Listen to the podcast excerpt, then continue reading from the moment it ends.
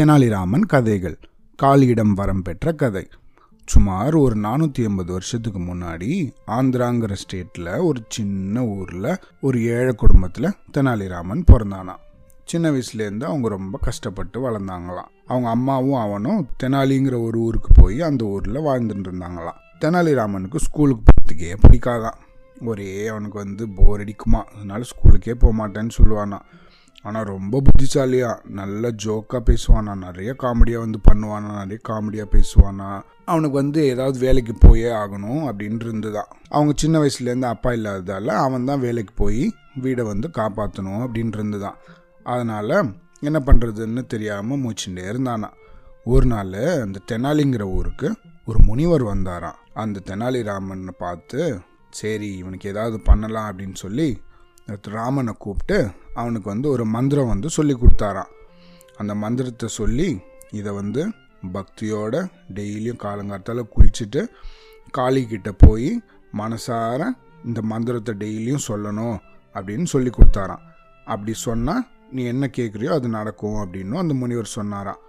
அது மாதிரியே டெய்லியும் ராமன் வந்து அவங்க ஊருக்கு வெளியே இருந்த காளி கோயிலுக்கு போய் முனிவர் சொல்லி கொடுத்தா மாதிரியே அந்த மந்திரத்தை வந்து நூற்றி எட்டு தடவை டெய்லியும் சொன்னானா காளி வந்து வரவே இல்லையா? ராமன் வந்து யோசிச்சானா. அவனுக்கு வந்து திடீர்னு ஏதோ ஞாபகத்துக்கு வந்துதான் முனிவர் சொன்னது வந்து ஆயிரத்தி எட்டு தடவை அப்படின்னு அப்போ தான் அவனுக்கு ஞாபகம் வந்துதான் ஆனால் இத்தனை நாள் அவன் நூற்றி எட்டு தடவை தான் சொல்லிகிட்டு இருந்தானா. உடனே கண்ணை மூடிண்டு திருப்பியும் ஆயிரத்தி எட்டு வாட்டி அந்த ஜ அந்த மந்திரத்தை வந்து அவன் ஜபம் பண்ண ஆரம்பித்தானா ராத்திரியும் ஆயிடுத்தான் ஆனால் வந்து அடுத்த நாள் கார்த்தாலேருந்து அடுத்த நாள் கார்த்தால வரைக்கும் காளி வந்து கோயிலுக்கு வரவே இல்லையா? ராமனும் கோயில் விட்டு போவே இல்லையா? அப்படி பார்த்தா திடீர்னு காளி வந்து அவன் முன்னாடி வந்துட்டாங்களாம் என்னை எதற்கு அழைத்தாய்? உனக்கு என்ன வேண்டும்? அப்படின்னு கோபமாக கேட்டாங்களாம் காளி. என்னை எதுக்கு கூப்பிட்ட? உனக்கு என்ன வேணும்? அப்படின்னு காளி வந்து கோபமாக கேட்டாங்களாம் அவனை பார்த்து. அவன் உடனே காளியை பார்த்து கை கூப்பி தரையில் விழுந்து சேவிச்சு சாஷ்டாங்கம்மா எழுந்து கை கூப்பி வணக்கம் காளி தாயே அப்படின்னு சொன்னானா. அப்புறமா அவன் கேட்டானா தாயே நான் ரொம்ப வறுமையில் வாடுறேம்மா. என் வறுமை போக்குறதுக்கு ஒரு வழியும் எனக்கு நல்ல அதி நல்ல புத்தியும் தரணுமா நீ அப்படின்னு சொல்லி கேட்டானா. காளி வந்து பயங்கரமாக சிரிச்சாங்களாம். உனக்கு பேராசை தான். படிப்பும் வேணும் செல்வமும் வேணுமா? அப்படின்னாங்களாம். ஆமாம் தாயே. எனக்கு வந்து புகழ் அடையிறதுக்கு படிப்பு வேணும் வறுமை நீங்கிறதுக்கு பொருள் வேண்டும். அதனால் இந்த ரெண்டையும் எனக்கு எப்படியாவது நீங்கள் கொடுத்தரலணும் அப்படின்னு கேட்டானா ராமன். உடனே காளி வந்து சிரிச்சுண்டே அவங்களோட கையை வந்து நீட்டினாங்களாம். அதில் வந்து ரெண்டு கிண்ணம் இருந்துச்சான் ஒரு ரெண்டு கிண்ணத்துலேயும் பால் இருந்துதான் அதை வந்து ராமன் கிட்ட காமிச்சு காளி சொன்னாங்களாம் ராமா இந்த ரெண்டு கிண்ணத்துலேயும் இருக்கிற பால் ரொம்ப விசேஷமானது.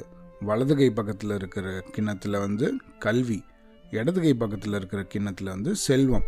ஆனால் நீ இந்த கிண்ணத்தில் ஏதாவது ஒரு கிண்ணத்தை மட்டும்தான் எடுத்து பால் குடிக்கணும் அப்படின்னு சொன்னாங்களாம்.